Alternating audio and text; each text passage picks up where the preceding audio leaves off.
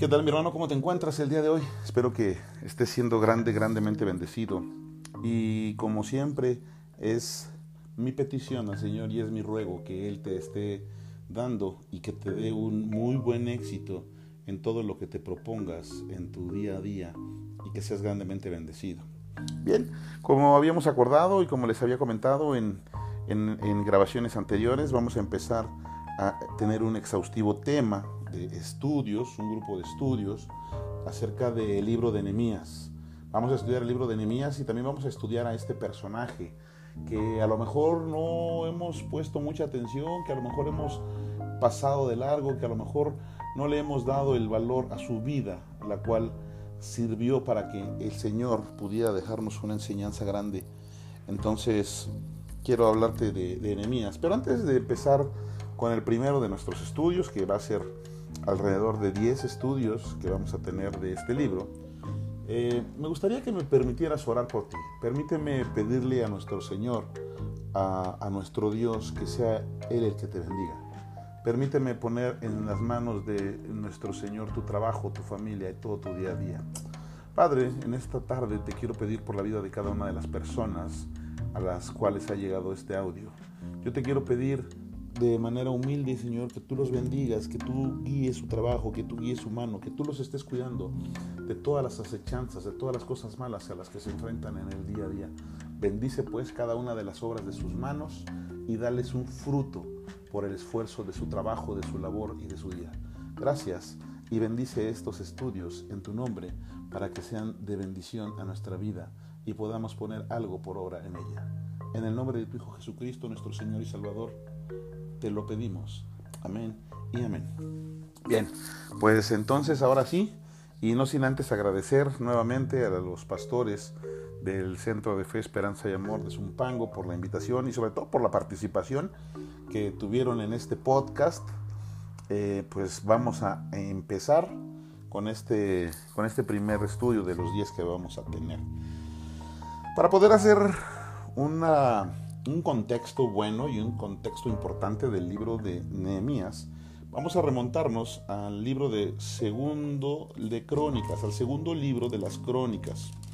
En el capítulo 36, versículo 17, es el último capítulo de este libro, un libro de historia, la cual escribe y narra acerca de, como su nombre lo dice, de todas las crónicas, sobre todo de los reyes y los gobernantes que hubo en Jerusalén que hubo en el pueblo de Israel, en el pueblo hebreo en este momento. Un libro importantísimo. Dice el versículo 17 del capítulo 36 de la siguiente manera. Por lo cual trajo contra ellos al rey de los caldeos, que mató a espada a sus jóvenes en la casa de su, de su santuario, sin perdonar joven ni doncella, anciano ni decrépito, todos los entregó en sus manos.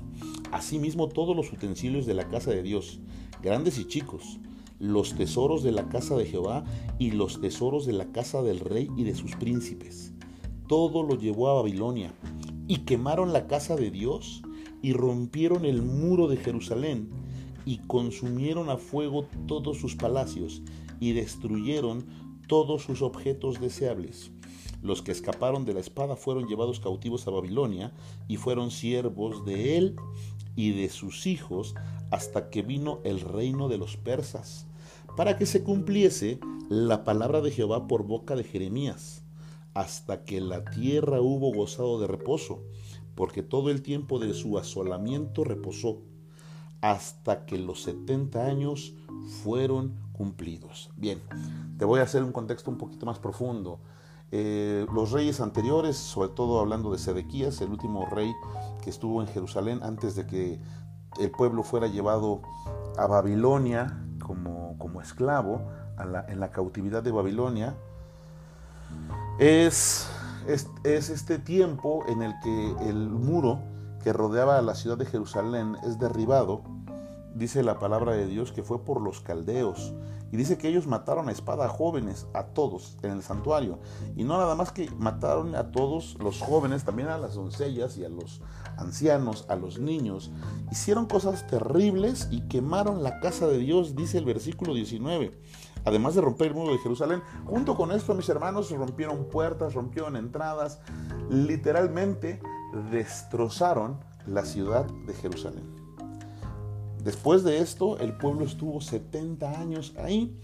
Y es después de esos 70 años cuando Ciro, eh, rey de Persia, deja y hace un decreto para que la gente que quiera pueda regresar a Jerusalén y vayan y estén allá en, Jerusalén, en su nación, y entonces ellos puedan eh, empezar a, hacer y a vivir de esa manera. Se los leo en el versículo 22. Mas el primer año de Ciro, rey de los persas, aquí ya cambiamos, quiero que noten que los que habían ido eran los caldeos, fueron los que destruyeron y los que llevaron a cautividad a Judá, o sea, los babilonios, los caldeos y los babilonios son los mismos. Y en este tiempo, después de 70 años, Después de que habían pasado 70 años para que se cumpliera la profecía que había dado Dios a través de Jeremías, entonces Ciro, ya rey de los persas, dice que eh, en su primer año, más el primer año de Ciro, rey de los persas, para que se cumpliese la palabra de Jehová por boca de Jeremías, Jehová despertó el espíritu de Ciro, rey de los persas, el cual hizo pregonar de palabra y también por escrito por todo su reino, diciendo, Así dice Ciro, rey de los persas, Jehová el Dios de los cielos me ha dado todos los reinos de la tierra, y él me ha mandado que le edifique casa en Jerusalén, que está en Judá. Quien haya entre vosotros de todo su pueblo, sea Jehová su Dios con él, y suba. Fíjate, cómo es importante ver que la palabra de Dios se cumple, ¿no? Y las profecías en este momento se estaban cumpliendo. La primera profecía que se había cumplido era que el pueblo iba a ser llevado por los babilonios o por los caldeos a, cautividad. Estuvieron bajo la dirección de Nabucodonosor durante 70 años. Cuando Nabucodonosor muere, entran los persas y los persas destruyen la ciudad de Babilonia tiran a la descendencia, porque ya en este momento era el hijo de Nabucodonosor quien había tomado el, imperio, el imperio babilonio, y es entonces Ciro, el rey pues más importante del mundo en ese tiempo, el que toma control y, y acaba con los babilonios, y entonces él queda bajo la autoridad, él queda siendo la autoridad, perdón, de los de los mismos israelitas que ahora estaban, pues seguían siendo esclavos ahí en, Babilonia. Entonces, después de esto, Ciro, tocado por Dios, Dios toca el espíritu de Ciro y Ciro le da permiso a cualquier israelita, a cualquier hebreo, que se regrese a Jerusalén. Y dice que porque Dios había puesto en el espíritu de Ciro, en el corazón de Ciro, levantarle casa a Jehová. Obviamente esto no iba a pasar, pero esto será otro, otro tema. Y entonces permite que el pueblo cautivo se vaya. Y el que quiera dice que el que sea Jehová su Dios, regrese a Jerusalén. Aquí hay cosas importantísimas en ese sentido, pero bueno, eso lo iremos tocando con el, con el tiempo. Entonces Ciro da permiso para que todo aquel que sea seguidor de Jehová, de Dios Padre, se pueda ir a Jerusalén y pueda estar allá adorando a su Dios. Y entonces ahora sí, mi hermano, quiero que vayamos al libro de Nehemías. En el libro de Nehemías vamos a aprender varias cosas de nuestra vida personal, de nuestra vida como cristiano, de nuestra vida como, como líder. Quiero que, que te recuerdes, quiero que estés consciente, hermano, de que todos estos podcasts que están siendo grabados en este tiempo están siendo dirigidos, algunos a la congregación en general, otros están siendo dirigidos al liderazgo. Este, este estudio de Nehemías, mi hermano, es dirigido a ambos. A ti como líder, a ti como congregante, a ti como servidor. Bien, este primer capítulo de nuestra serie de 10 que vamos a tener, no te emociones, pueden ser 10 o más, eh, de toda la serie del libro de Nehemías, lleva por título Servidor antes que administrador. O como se puede decir en estos tiempos, siervo antes que líder. Amén. Bien, empieza nuestro libro en el capítulo 1, en el versículo 1, y dice así, oración de Nehemías por Jerusalén. Palabra de Nehemías, hijo de Acalías. Aconteció que en el mes de Quisleu, en el año 20, estando yo en Susa, capital del reino, que vino Hanani, uno de mis hermanos, con algunos varones de Judá, y les pregunté por los judíos que habían escapado, que habían quedado de la cautividad, y por Jerusalén. Fíjate, mi hermano, yo quiero que notes algo bien importante. Nehemías, Nehemías no era un hebreo nacido en Jerusalén. De hecho, Nehemías había nacido en la cautividad. Dice que este era el año 20. Estaban en el año 20.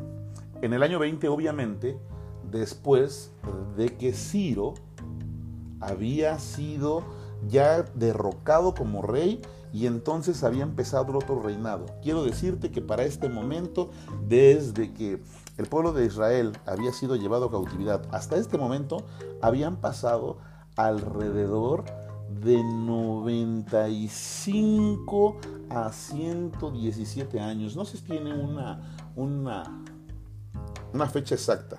Entonces quiero que sepas que Nehemías, Nehemías no había sido un hombre nacido en Jerusalén.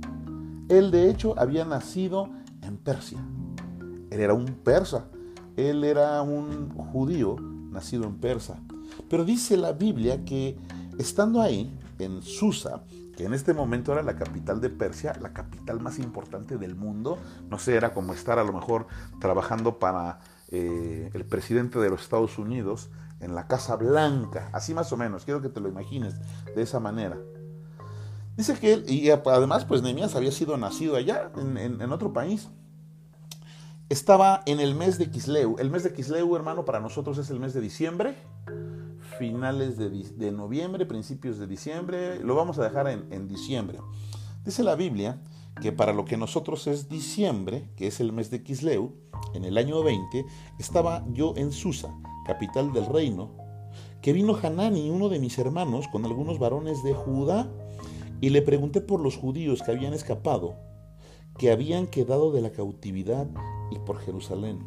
Hermano, fíjate que te quiero decir, y quiero que vayamos aprendiendo, quiero que pongas mucha atención en esta parte.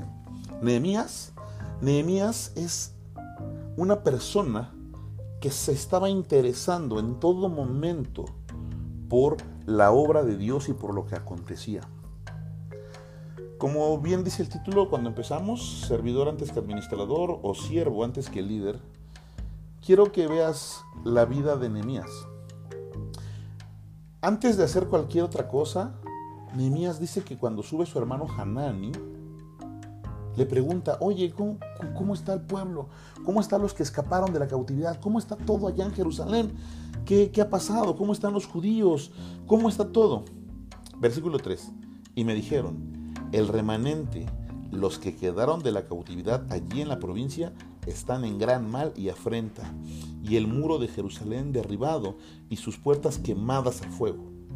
Cuando oí estas palabras me senté y lloré, hice duelo por algunos días, y ayuné y oré delante del Dios de los cielos, y dije, Te ruego, oh Jehová, Dios de los cielos, fuerte, grande y temible, que guarda el pacto y la misericordia de los que aman y guardan sus mandamientos Esté ahora atento tu oído y abiertos tus ojos para oír la oración de tu siervo, que hago ahora delante de ti día y noche por los hijos de Israel tus siervos, y confieso los pecados de los hijos de Israel que hemos cometido contra ti. Sí, yo y la casa de mi padre hemos pecado.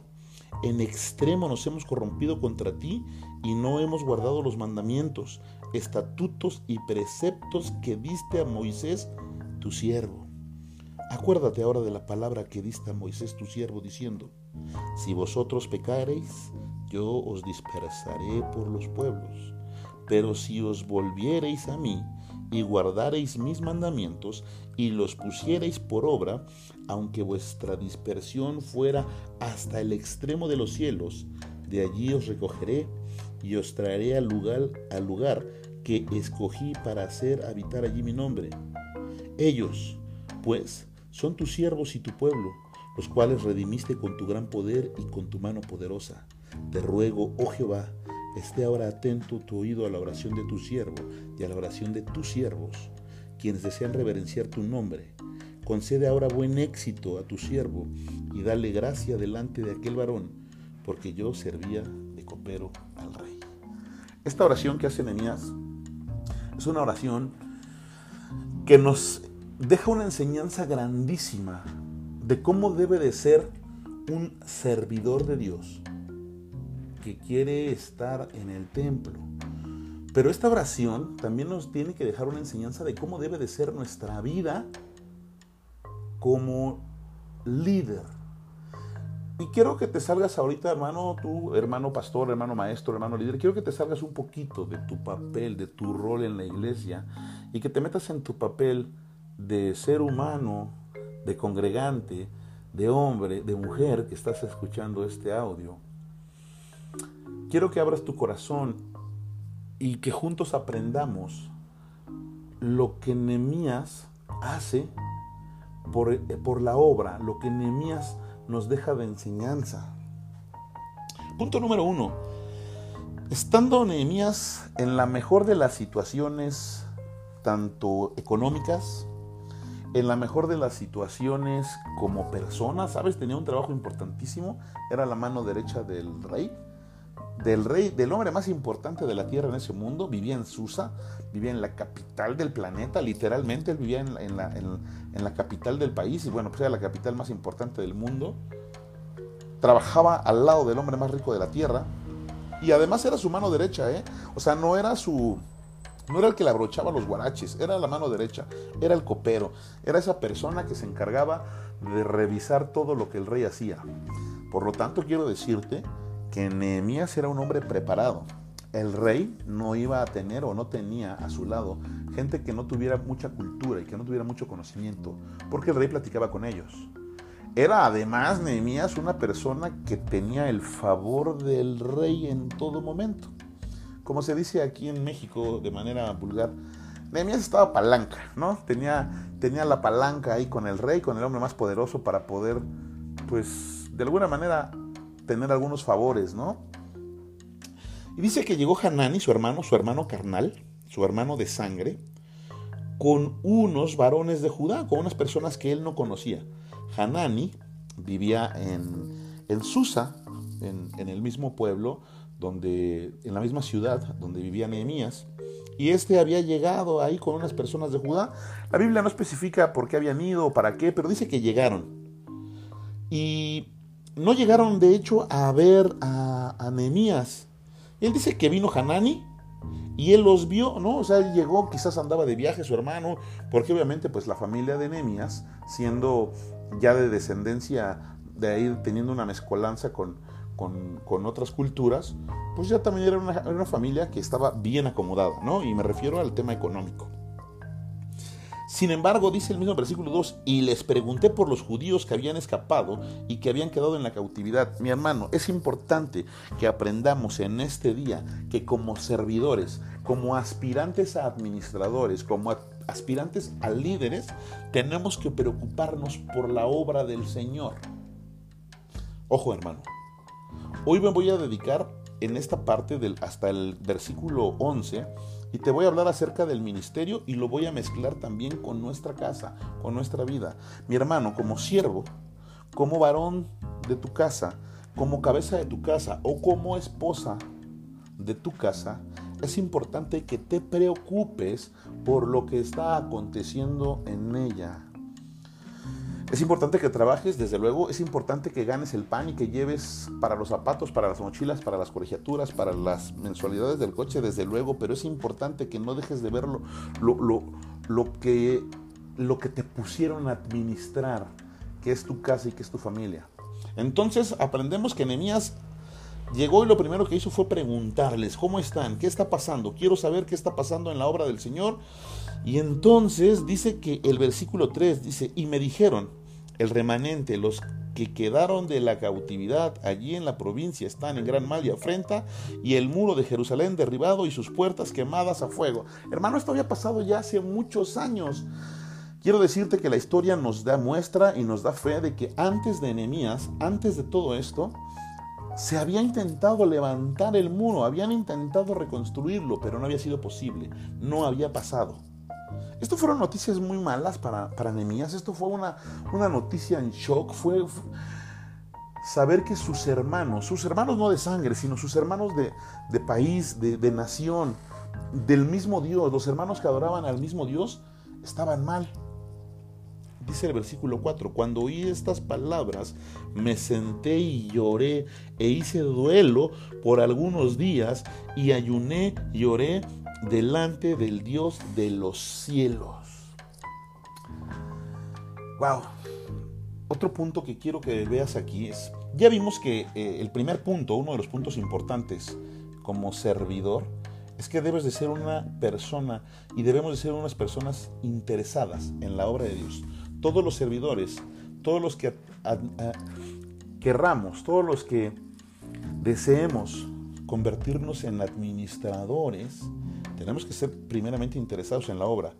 Sin embargo, además de esto, tenemos que estar interesados en lo que pasa en nuestra vida, en la casa, con nuestra familia. Lo segundo que quiero que notes es que a pesar del poder que tenía de las influencias políticas, el hombre que trabajaba eh, la mano derecha del hombre más rico del, del mundo, del hombre más poderoso del mundo, del rey de los persas, no le dijo a su hermano Hanani, ¿sabes qué onda? No te preocupes, chécate con unos albañiles cuánto sale, este, ¿sabes qué? Dile a los hermanos de allá, a nuestros, este, a nuestros hermanos de, de, Jerusalén, que no se preocupen, que yo pongo una puerta, y es más, ahorita voy a hablar con, con el rey, con Artajerjes, Artajerjes II, ¿no? Que es mi mero brother, mi amigo, y ¿sabes qué? Ahorita vamos a poner una feria, voy a hacer una vaquita, y vamos a llevar algo para que los hermanos ya no estén mal. No. Dice la palabra de Dios en el versículo 4, cuando oí estas palabras me senté y lloré e hice duelo por algunos días y ayuné y oré delante del Dios de los cielos. Wow. Un hombre, un siervo, un servidor, no un líder, ¿eh? en este momento Nehemías no era un líder, Nehemías era nada más un siervo que antes de hacer nada, primero buscaba la dirección de Dios. Hermano, esta parte tiene que ser muy importante en tu vida. Es importante de que hagas nada. Antes de que hagas nada, le preguntes primero a Dios. Mira, todos pudiéramos haber leído en este versículo y en este capítulo decir, y en ese momento Nehemías agarró una cuadrilla de albañiles y se los llevó y empezó a restaurar la puerta. No, Teniendo él esas posibilidades, nos enseña la palabra de Dios que lo primero que hizo, pues primero recibió la noticia, ¿no? Y se sentó como cuando vemos una noticia fuerte y lloró. Y por eso hizo duelo por algunos días. Pero dice que ayunó y oró delante del Dios de los cielos. Y en su, en su oración, mi hermano, que debemos de aprender mucho, él decía, versículo 5, Te ruego, oh Jehová, Dios de los cielos, fuerte, grande y temible, que guarda el pacto y la misericordia de los que le aman y guardan sus mandamientos. Esté ahora atento tu oído y abiertos tus ojos para oír la oración de tu siervo que hago delante de ti, día y noche, por los hijos de Israel, tus siervos, y confieso los pecados de los hijos de Israel que hemos cometido contra ti. Sí, yo y la casa de mi padre hemos pecado.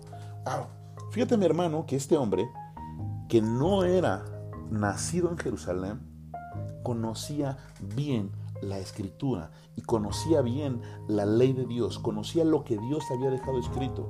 A pesar de que él no estaba en Jerusalén, quiero que notes cómo le dice en el versículo 5, te ruego, oh Jehová, Dios de los cielos, fuerte, grande y temible, y que guarde el pacto y la misericordia de los que le aman y guardan sus mandamientos.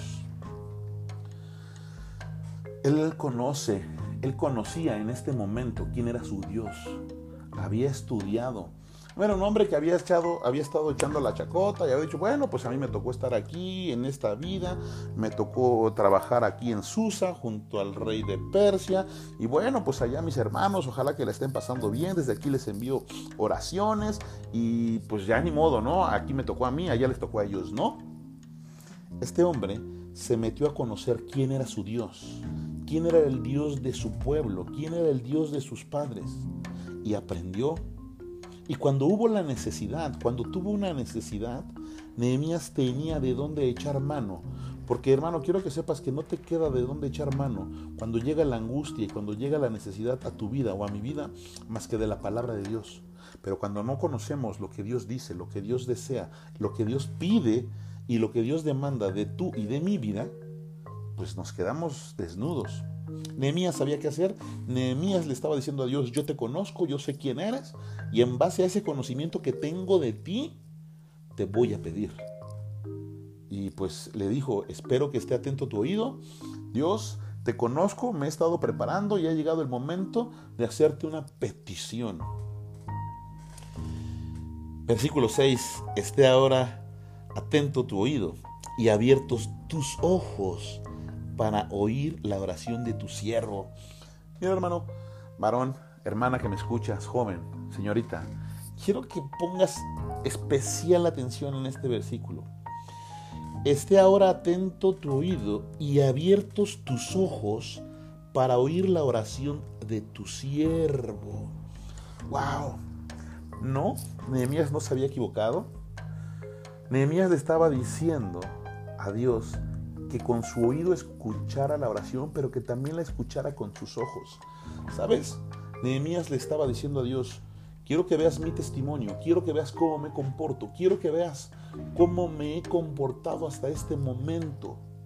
Quiero que veas lo que estoy haciendo, quiero que veas lo que he dejado de hacer.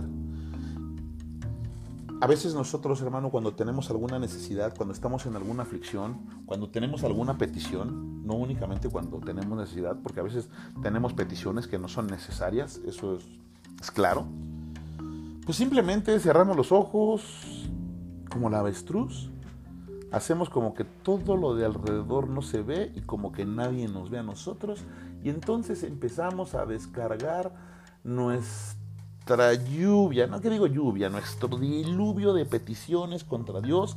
Y entonces en todo momento le decimos, Padre, tú prometiste y tú dijiste y tú vas a estar atento. Nehemías le dijo a Dios, Dios, por favor, pon atento tu oído, pero también tu ojo. Nehemías le estaba diciendo, yo te estoy pidiendo, Dios, Padre, yo te estoy, estoy poniendo delante de ti esta necesidad, pero también estoy actuando, ¿sabes? Estoy comportándome, me he comportado de la manera en la que tú lo has pedido. No estoy haciendo, no estoy teniendo acciones, no estoy teniendo actitudes que te puedan desagradar. No estoy teniendo acciones que te puedan ofender. Qué importante es, hermano, entender esta parte. Nehemías, con esa sabiduría que Dios lo dotó, con ese con ese conocimiento de Él, le hablaba a Dios con conocimiento de causa y con conocimiento grande. Pon atento tu oído, pero también pon atento tu ojo. Porque yo, Nehemías, me voy a comportar y me estoy comportando de la siguiente manera. Hermano, quiero que sepas que Dios escucha tu oración, pero también la ve. A veces nos preguntamos, es que Dios no me escucha. Claro que te escucha, hermano, pero también te ve. Es que Dios no me hace caso, sí te hace caso, pero también ve lo que haces. Creo que a lo mejor en esta parte, en, este, en, este, en esta parte de la lectura, que es el, el versículo 6, hemos entendido algunas cosas y a lo mejor hemos dicho, ahora todo tiene sentido, del por qué a veces he sentido que Dios no da respuesta a mi oración, por qué a veces creo que Dios no me oye.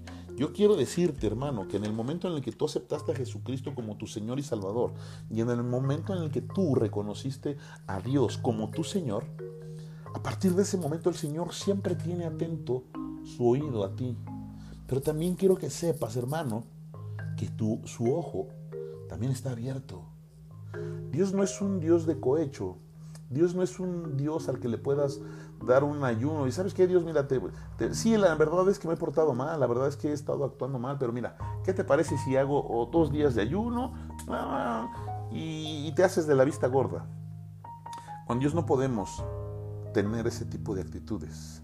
Entonces, hermano, quiero, quiero, quiero que vayas entendiendo, porque es importante que lo que aprendas en este día lo pongas por obra para que Dios te pueda bendecir grandemente y para que si hemos estado teniendo algunas actitudes, hemos hecho algunas cosas por las cuales hoy comprendemos que no hemos tenido la respuesta que nosotros esperábamos de parte de Dios, cambiemos.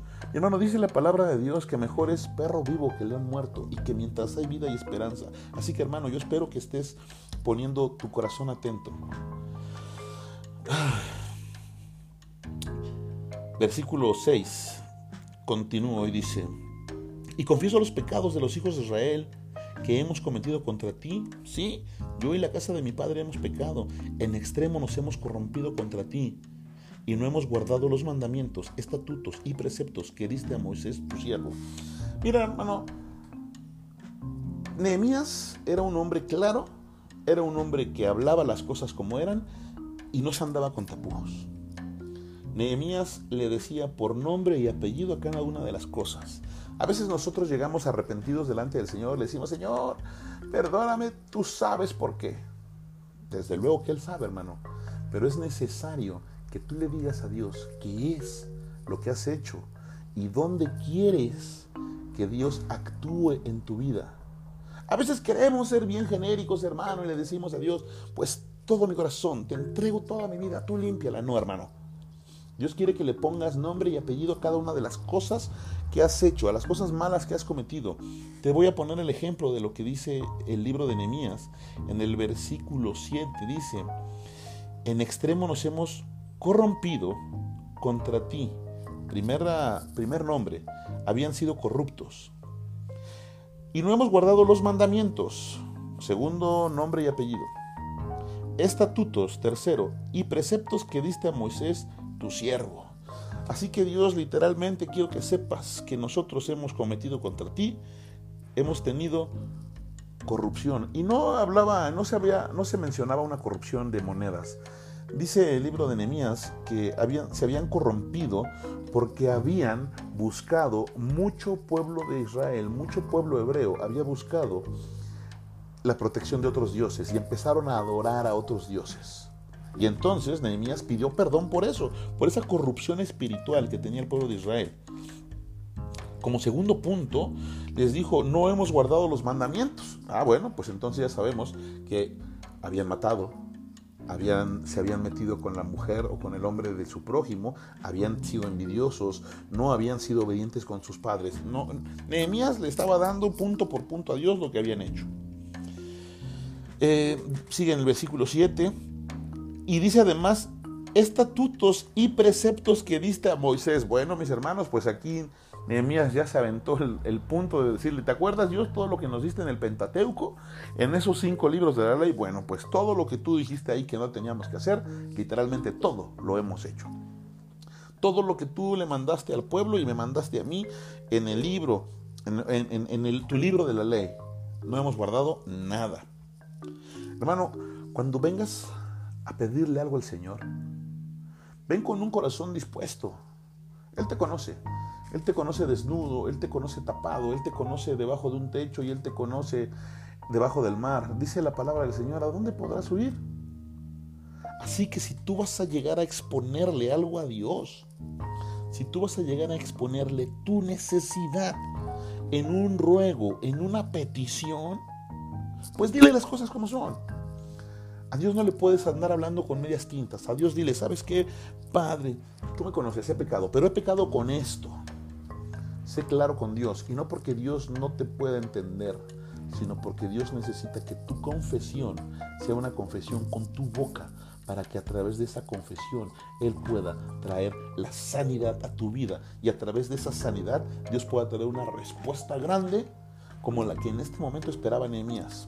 Entonces, hermano, recuerda, cuando tú vienes a pedirle a Dios, Él te va a escuchar, pero también va a verte. Bien, Continúo. Versículo 8. Acuérdate ahora de la palabra que diste a Moisés tu siervo, diciendo, si vosotros pecareis, yo os dispersaré por los pueblos, pero si os volviereis a mí y guardareis mis mandamientos y los pusiereis por obra, aunque vuestra dispersión fuere hasta el extremo de los cielos, de allí os recogeré y os traeré al lugar que escogí para hacer habitar allí mi nombre.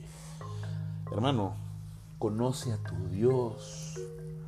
Cuando tú te presentes, cuando nos presentemos, cuando yo venga delante de Dios a pedirle, a solicitarle, a humillarme por alguna necesidad que tenga en mi vida, tengo que conocerlo. Hermano, sí es cierto, es cierto que desde el primer momento en el que nosotros llegamos al camino del Señor, en el momento en el que Él nos, nos adoptó y nos puso en calidad de hijos después de no ser nada, podemos acercarnos a Él ahora a buscarle, sin embargo, cuando ya ha pasado un año o dos años o diez años o quince años y tú sigues sin leer la Biblia toda y tú sigues sin conocer a tu Dios y tú sigues nada más congregándote de vez en cuando y no tienes el conocimiento de causa de quién es tu Dios, de qué quiere tu Dios, de qué demanda tu Dios de ti, qué busca Dios de ti, algo está mal, hermano. Entonces, como hizo Nehemías, conoce a tu Dios para que cuando le pidas, le puedas recordar. Ah, es que a Dios se le olvida lo que me prometió. No, de ninguna manera. Es que Dios quiere que tú lo conozcas. ¿Sabes? Hoy Jesucristo ha roto ese velo para que tú puedas entrar hasta el lugar santísimo. Hoy te puedes ir arrodillando delante de la presencia de Dios mismo. Tu oración va a ser escuchada, tu oración va a ser vista. Y si tú conoces quién es tu Dios, yo te garantizo que va a pasar lo que Nehemías le estaba pidiendo a Dios. Fíjate que te vuelvo a, repetir, Nehemías no buscó que, que lo ayudara el rey.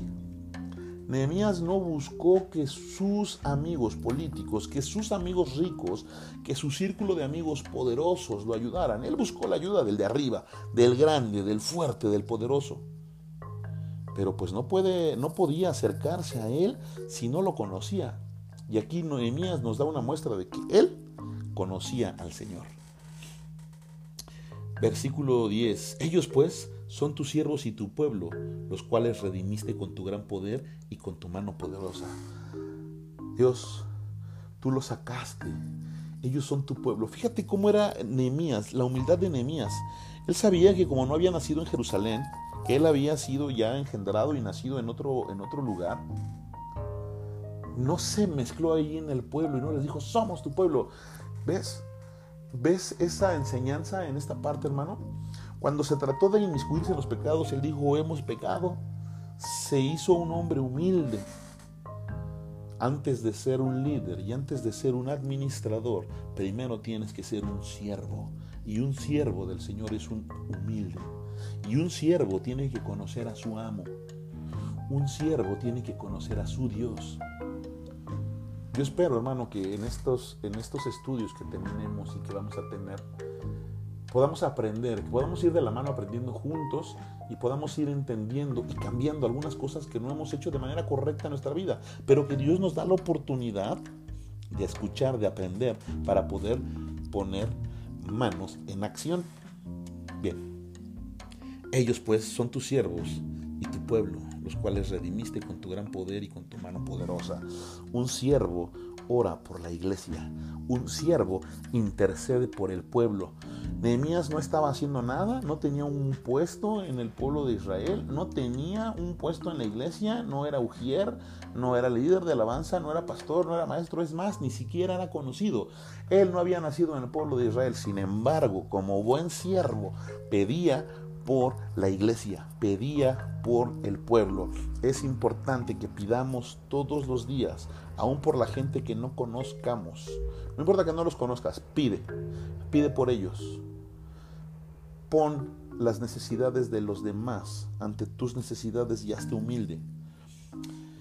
Versículo 11. Te ruego, Jehová, esté ahora atento tu oído a la oración de tu siervo y a la oración de tus siervos quienes desean reverenciar tu nombre. Concede ahora buen éxito a tu siervo y dale gracia delante de aquel varón, porque yo servía de copero al rey. ¡Wow! Fíjate, hermano, que es, es una enseñanza tremenda. Nehemías fue con el Señor a pedirle que lo ayudara y que lo escuchara. ¿Cuál era la petición o para qué quería que lo escucharan? Bueno, pues para ayudar al pueblo de Israel. Pero Nehemías no llegó y le dijo, mi Señor, tú sabes que yo no tengo ni idea de qué vamos a hacer, pero tú en el camino vas a hacer que se me ocurra algo. No, no, no, no, no. Nehemías ya tenía un plan. Hizo un plan y fue a pedirle a Dios que fuera el Señor el que le diera buen éxito. Yo creo que esta palabra la has escuchado si has, escuchado, si has estado escuchando este podcast, todos los capítulos que hemos estado juntos, hermano, es uno de mis deseos cuando inicio nuestra clase. Porque un buen éxito es aquel que te da el Señor. Un buen éxito no es recibir lo que tú quieres, un buen éxito no es recibir lo que tú esperas. Un buen éxito es incluso no recibir lo que estás pidiendo, pero que esa respuesta provenga de arriba, que esa respuesta provenga de lo alto, porque el Señor enriquece, porque la palabra del Señor, la respuesta de tu Dios, la respuesta de mi Dios, te va a enriquecer. No importa que no traiga lo que tú esperabas. Eso, hermano, es un buen éxito. Nehemías le estaba diciendo, Dios, ayúdame porque quiero ir a hablar con este hombre, con el rey. Pero si tú decides que no, entonces no. Nehemías le estaba pidiendo a Dios un buen éxito. Versículo 1 del capítulo 2. Sucedió en el mes de Nisan, en el año 20 del rey Artajerjes, que estando ya el vino delante de él, tomé el vino y lo serví al rey. Y como yo no había estado antes triste en su presencia, me dijo el rey, ¿por qué estás triste? Tu rostro pues no está enfermo. ¿No es esto sino quebranto de corazón? Entonces temí en gran manera. Voy a detener aquí este primer capítulo, este primer estudio de los que vamos a tener. Y quiero dejarte con esto. Sucedió en el mes de Nisan. El mes de Nisan, para nosotros, en nuestro calendario, es abril. Quiero decirte que Nehemías había estado orando cuatro meses. Diciembre, enero, febrero, marzo, abril. Cuatro meses había estado Nehemías orando y ayunando, pidiendo un buen éxito. Hermano, a veces nosotros oramos tres días, se nos olvida la oración al cuarto y de repente nos acordamos. Cuatro meses Nehemías había estado pidiendo por el pueblo de Dios y por el plan que él tenía. Y en este momento, en este punto, cuando le toca servir, en el mes de abril, se encuentra otra vez con el rey y el rey le dijo, ¿por qué está triste tu rostro? Pues no está enfermo, no es esto sino quebranto de corazón. Entonces, de mí en gran manera.